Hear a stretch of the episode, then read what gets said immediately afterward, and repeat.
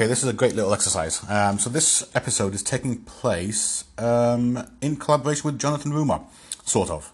Um, he's laid out the challenge this morning of seeing whether or not you could talk about a topic for 30 minutes with no preparation.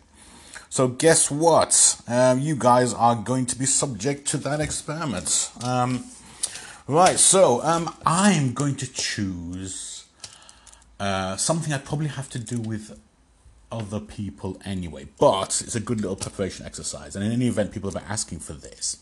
And that's the idea of creating a startup using modern entrepreneurial techniques. Um, now, what the heck do I mean by that? Traditionally, the startup ecosystem has usually revolved around the idea of um, doing some market research, possibly doing a little bit of test marketing, then moving into a kind of development phase, if you like. Very rarely fully validating the idea because all you've got is the market research to go on. And this is often tied into a lot of different funding streams. The market research typically might be funded from either your own pocket or possibly the odd, uh, uh, let's call it uh, entrepreneurship funding streams, which really existed in, especially in the UK, existed in areas like, uh, or organizations like Business Links um, and the business growth hubs as they've now become. The main issue with that, though, is that there's never been an adequate uh, method of supporting people from the transition from test market into development and actual product. Not only that, typically test marketing budgets were never enough to fully cover the possibilities that they'd uh, potentially unleashed or possibly even um, misplaced. So uh, the, the net result is a lot of people started to get dissuaded from that idea.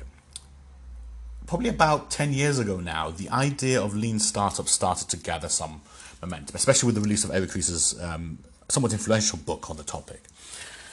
The idea behind it is actually to, to, split away from these two kind of let's call it bigger ideas of creating a kind of test market for small businesses or creating entire products for larger corporates um, and finding this i'll call it happy medium between uh, the idea of building a product and just test marketing it if you like uh, or test marketing your offering.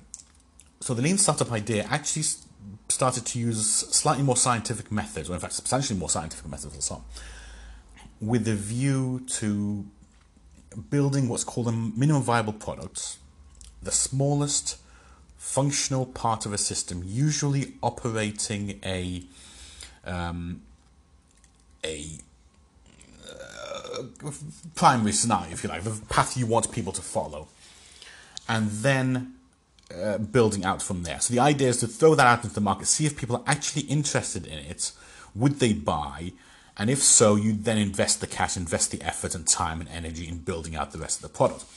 Um, whilst also always being aware of what the market is doing. And that's an important point. So for those of us that were working in the lean enterprise space before Eric Ries got into it, one of the things we found was that the book was really well presented, but it lacked a lot of, um, I'll call it the fundamental scientific principles that a lot of us have been working on for, since then. Um, and one of those is the fact that you've got to be prepared to analyze your data and experiment to try and identify, sorry, identify, try and find answers to questions that you yourself have. The idea of validation, if you like. So while the idea of validation was certainly presented in Lean Startup, it was not presented in a way that allowed people with slightly less scientific rigor or who are new to this area to develop effective experiments. Um, so you started to see people misapply lean startup techniques. So one of the main cycles, if you like, within the idea of lean startup is the, was what's called the build, measure, and learn cycle. The idea is you build a small part of that product, the MVP we talked about before. You then find a way of measuring the actual um, result you want to see, and then learn from that management measurement rather what that typically involved is you'd find, in the case of software and tech especially, is you would find a particular type of problem. You would then build something to solve that problem. You would apply something like Google Analytics to it, especially if it's web based. analyze the results of that, uh, let's call it experiment, that validation exercise, and then learn whether or not your product actually is any good. With a view, if necessary, to pivoting away from the product once you, or the product idea, once you've got enough information that it actually isn't going to work. Now, this is interesting for a couple of reasons because what that does is it allows individuals and small companies and small groups within larger companies to evaluate an idea without having to resort to slightly cumbersome proofs of concept or without having to resort to massive budgetary um, uh, and project uh, initiation exercises, i.e., the, typically authorization of funds, etc., etc. Um, a lot of this stuff can be done certainly within uh, most delegated authority thresholds within large corporates. So, for example, if you've got a £15,000 limit before you have to go and ask finance for cash, um, then actually your, your departmental head can probably authorize um, a, a 2,500, say, a 2,500 pound or dollar spend on uh, this exercise, this research exercise. However, um, one of the things Ries neglected to talk about was actually how do you come up with these validation ideas in the first place? Um, and typically, it's it's not too dissimilar to the kind of ideas you might just actually have. You'll just say, okay, well, um, I think this would be a good idea to have an X, Y, Z, or I have a process that does this at the moment. What is the pain point I'm trying to solve? Why do I feel so much pain at this point in the process? Is there something I can do to solve it? Um, so typically, startups develop around that idea, which is great.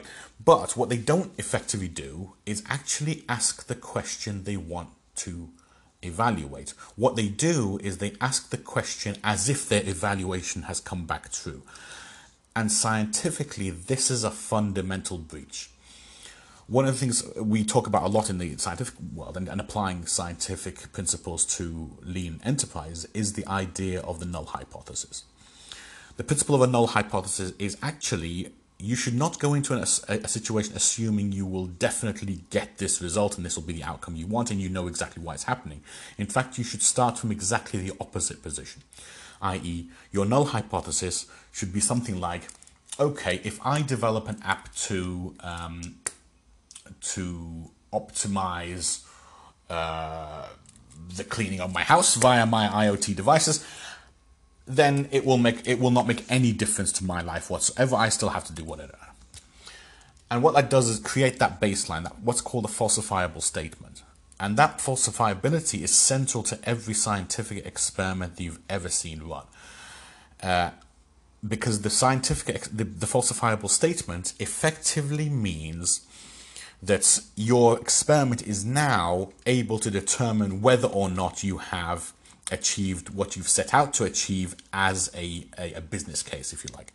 Because if you are not able to disprove your null hypothesis, then effectively you've said your experiment has um, does not prove that your let's call it your business case will actually be um, productive. And as a result, you should pivot at this point, pivot away, or change the design, or try a different experiment. And that falsifiability, let's talk very briefly about that. That falsifiability is central to every scientific experiment because that's the thing that develops the control groups. So if you try to test, this typical example is you want to test some uh, new medication, new medicine, or new treatment. What you'll typically have is a control group, and that control group will be given a placebo. That placebo and that control group was built around the idea of representing the null hypothesis. The test group is effectively the alternate hypothesis test, if you like. So, if you've got a situation where the medicine, well, the placebo group comes back with a 40% um, success rate anyway, and it's just a sugar pill, then what you're looking to try and do is determine whether or not the 41% success rate in the test group is actually statistically significant or not is that statistically significant change, sorry, or not? And that's where statistical methods come in. The idea that you have to find a confidence interval in all these types of experiments, if you like, and then determine where, say, the 95th or 99th or 99.9th percentiles actually are, and ensure that the result you get from the test group is outside that boundary, either in one direction or the other. The idea behind that is again showing that actually chance has no way of influencing my um, experimental result. And the same thing applies in business. So if you were to, for example, um, map out a new product and you put just a landing page up with the button click, and that button click takes you to a quote unquote payment screen or would do, then you can gauge interest in your product through a very simple mechanism. Put a landing page up, host it in S3, put a domain name on the end of it, stick a Cloudflare SSL certificate on the end of that. And then you have yourself quite a very, uh, well, in fact, a very small testable hypothesis. And that is, is there enough interest for people to actually click on this button to buy this thing that I'm selling, buy this widget or buy this book or buy this um, podcast if I was to launch it like that. The net result of this is you then have a starting point. Your next experiment will compare itself to your last experimental result. So in the event that you've dis- you've not been able to disprove your uh, null hypothesis, then the previous um, winner, let's call it, of an A/B test will remain in situ, will remain your champion. If it did, if you then find that your test result ha- or your verification exercise has found that the new incarnation, the new MVP, say, of your product actually increases sales or increases customer value, ideally, you can then pivot to use that. So, in essence, what you're doing is you're always finding your little niches, if you like, by an exercise of of continuous exper- experimentation, and that continuous experimentation itself ties into the idea of continuous improvement. Uh, and of course, if you're from a tech background, that should start to sound familiar because then you're doing continuous delivery and continuous deployment all the time.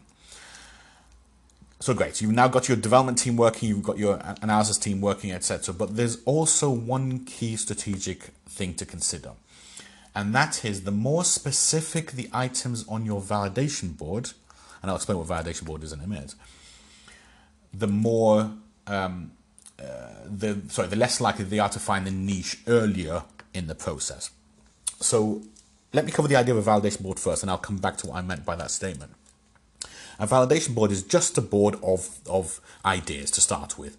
It has a number of columns in them, and each column represents the state of that idea. Um, typically, each idea represents something you might want to test, and it's usually, of course, and almost always, in fact, aligned to the to the actual product that you're trying to create within this MVP, um, or the, even the MVPs themselves. It will ask a question using a null hypothesis, ideally. It will get a result out of it, and that might knock some of the other ideas off the off the board. But equally, it can also create a priority ordering of those ideas once you've managed to find something that's successful. The problem is, not all ideas are created equal. Some of them are too specific, it's too niche, and that's like trying to fire a dart at a dartboard somewhere in the house. If you don't know where it is, you can't aim the dart. So, what you've got to consider is the specificity and the generalization, so the generalizability and specificity of the particular hypotheses that you have, that you come up with because and the analogy I use a lot is that there's a lot of uncertainty at the very beginning of any entrepreneurial exercise. A lot of uncertainty. You don't know who your market is. You don't know what products they like. You don't know who they are. You don't you don't know anything about them. Each exercise that you do gains you actually quite a knowledge, uh, a lot of knowledge early in the process. And you can and the way to kind of model this is imagine you've got um, three coins at the very beginning of the process, you know that getting three heads will be the thing that actually makes you or hit, hit, allows you to hit the jackpot. You get you hit the jackpot to get three heads. The chance, uh, but you've you've also got to spend your money to to have a go. So, the chance of you hitting three heads at the very beginning of the process is one in eight. So each head or tail is two options, and there are three of those two options. It's two to the power of three. That's eight possible scenarios. And the one you want is only one of those. The concern you then have is okay, how do I invest my cash in this? If you're sensible, um, in fact, let's go back probably 20 years and let's talk about how it was done then. Cash investments would be put in the very beginning to say, okay, this is your thing. Um, and it's pot luck. It's basically one in eight chance at the very beginning that the amount of money that they put in will actually return anything. So by that point, a lot of companies and a lot of startups used to burn through their money and find that they had no cash now to actually chase the remaining options.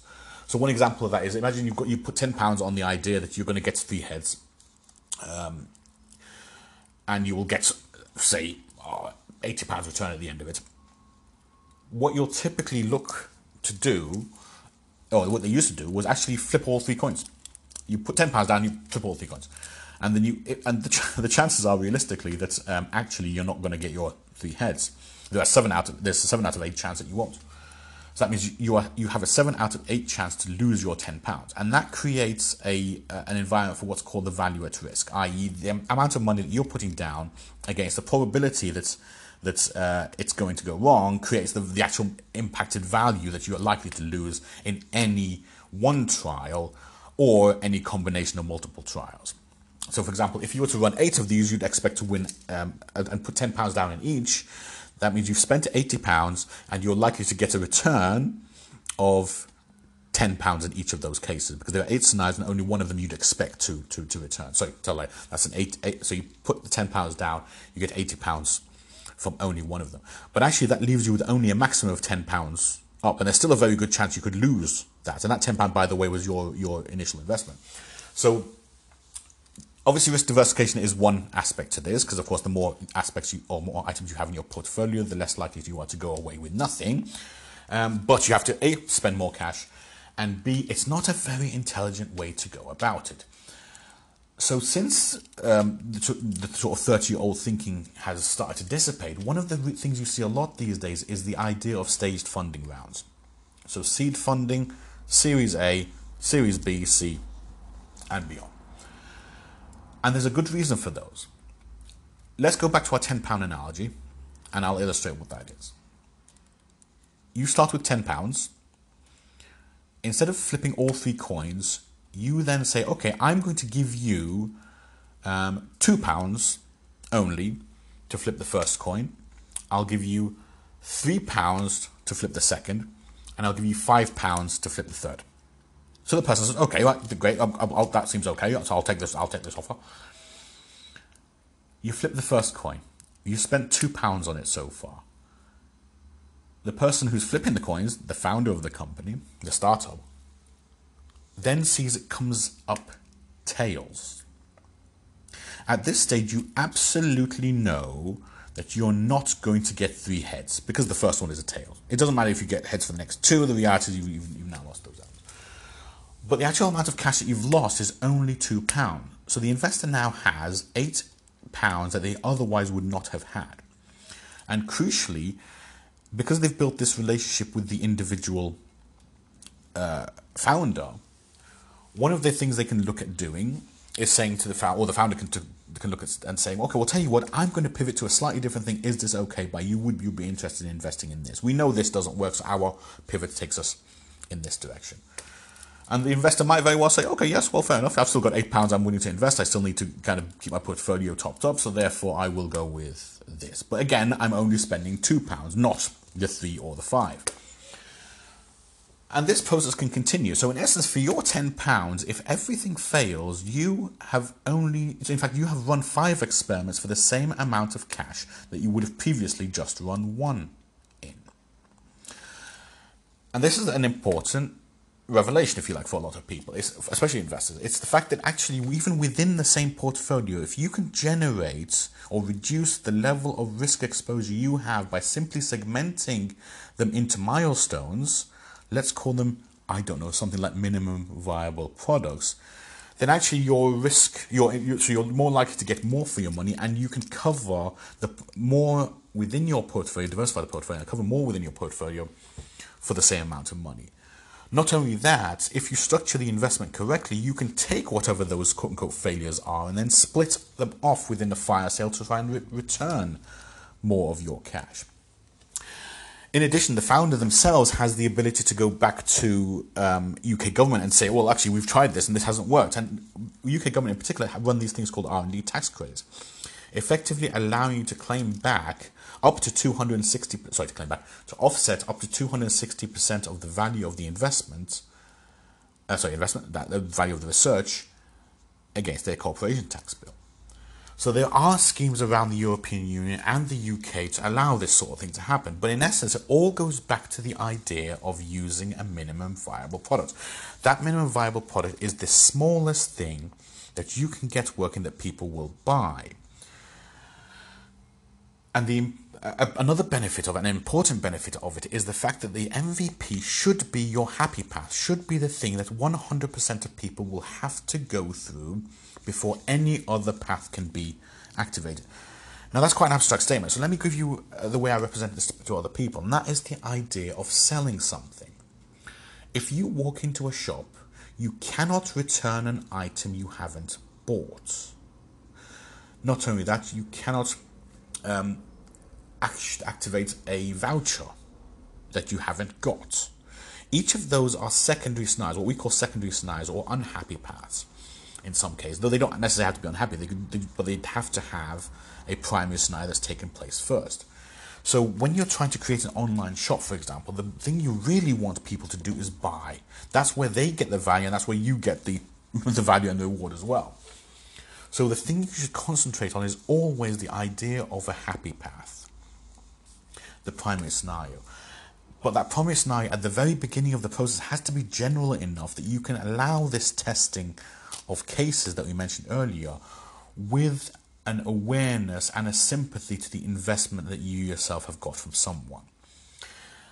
Um, what we typically do, what find ourselves doing at Axelisys a lot, is recommending that people actually don't work on the whole project at once. Think of it as a series of steps that allow them to try and gain money from intermediate steps to allow them to fund further um, investment or development rounds, and that is the what we that is basically the idea of drip funding. The idea of drip funding is t- going back to our little coin example, is you've invested ten pounds as an investor in a founder who's got to flip three coins. At no point have you actually ever invested any more money than that. Because in the event of a success, you're hoping that your first flip of the two pounds will return a head. But if the founder can then sell that head for two pounds. What they've effectively done is topped up the total uh, investable cash fund available to them by replenishing the cost already. And that's happened earlier than they otherwise would have done to go live with, which would have remember taken three coins to do. And that was from a let's call it a general step that's found a first useful feature once you've and as a, as an investor, that's actually an ideal thing to see because whilst you're then flipping the other two coins, your first coin is still delivering value. So imagine, let's walk this through again. Imagine you start again with the ten pounds, and this time you're successful with the first coin flip. The investor has spent two pounds with your first coin flip. That coin flip has re- has returned two pounds in its own right. So the founder is now square, effectively. That opens up Series A, say, of a three pound that three pound investment I mentioned, because the first head has been activated. The second coin is now flippable, but the investor has actually instead of spending just five pounds and getting nothing, they've spent five pounds and got effectively two back for or two bits of value back from uh, within their investment. So in essence, their portfolio is now worth seven, not five. The second coin is flipped. At the same time that second coin is flipped, that first coin returns another two pounds. So the investor is now at nine pounds. In the event that second coin has failed, the whole investment, quote unquote, that otherwise would have failed in the old model, but now the investor has nine pounds when they would have otherwise had five. In the event it's successful and that three pounds now returns, say, another three pounds just to make it simple, even though it's a lot better, bigger than this usually, that three pounds coupled with the new two pounds give you five pounds of return with the original, the first two pound lot that you got, which is now seven pounds of return for what was only five pounds worth of investment in total. So that's now quite interesting because actually, even without spending all your money, you've suddenly got what is in essence a 40% return on your original investment. so as an investor and as a founder, it's a good idea to continue with this idea, this kind of let's call it small scale experimental thinking, but start from a general position and narrow down to your niche. No niche has ever been found by throwing um, a dart at a haystack to find that needle. It was found by methodically, say, scanning the whole haystack and then chopping down the risks accordingly. The example of the coin flip is one example of that, but actually the idea of binary chops that people might have heard of, so splitting the search space into two areas, actually is also quite useful. So, with that in mind, um, I'm going to kind of wrap up this um, this podcast with probably what's four minutes left, um, just to talk a little bit about um, uh, or summarize basically what we've gone, gone on to talk about. So one of the things you should do is is obviously try and reduce the size of the experiments that you run at the beginning, make your shops um, general enough, but also with the view to experimenting on certain points to try and find the winners in each case. Make those experiments with the view that they are effectively going to fail. Think of them like they're going to fail, but you'll work your hardest to disprove that failure position. Always run, always analyze your results side by side.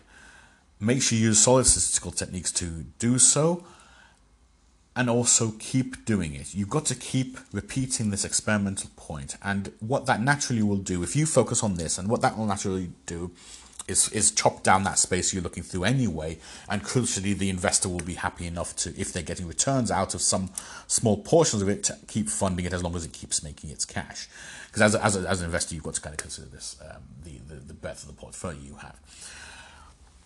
Um, right, so I'm hoping that my little chat with, uh, my, well, this cupboard fireside chat, if you like, um, has satisfied Jonathan's um, uh, question. Um, I might continue with these. I don't know, frankly, but certainly what I will be doing is chopping this up possibly and putting it into a slightly better format. But as a as a topic to go start to finish, it might might um, work out quite well. Um, if you're looking to try and uh, do more of these, retweet this out, and I'll probably I'll, I'll see if this is worth uh, doing more of. Um, I'll try and make it a little bit more uh, concrete, but of course, as great as an experiment, of course, as a challenge from Jonathan. Thanks very much for, for um, setting it. Appreciate that. Um, if there's any topics you'd also like to to uh, hear me talk about, or you have any questions in particular that you want me to talk about, um, you can find us on uh, Twitter, obviously, at Axelisys, that's A X E L I S Y S, um, or Facebook.com um, slash Axelisys, or even follow um, some of our behind the scenes stuff on Instagram, where again it's Instagram.com slash Axelisys. Um, though I appreciate a lot of the stuff you might see at the moment is pictures of um, uh, houses, balconies, and other bits of walking that we might do for our exercise. Um, but yeah, um, if you have, obviously, if you want to kind of talk about any requirements you guys have, or any other um, interesting things that you've seen in news that you want us to cover, or any Reddit chats you might want to, to um, drop us a note on, then obviously feel free to do that as well.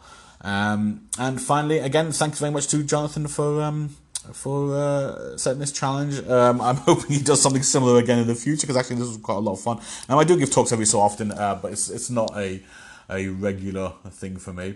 Um, but yeah, so um, I hope that was that was um, enjoyable, and I look forward, I think, to um, seeing you guys next time. Um, Jonathan, I suppose it's over to you at 28 and 36. Obviously, don't forget to subscribe to the podcast if you think it's any good, and you can um, have a great day.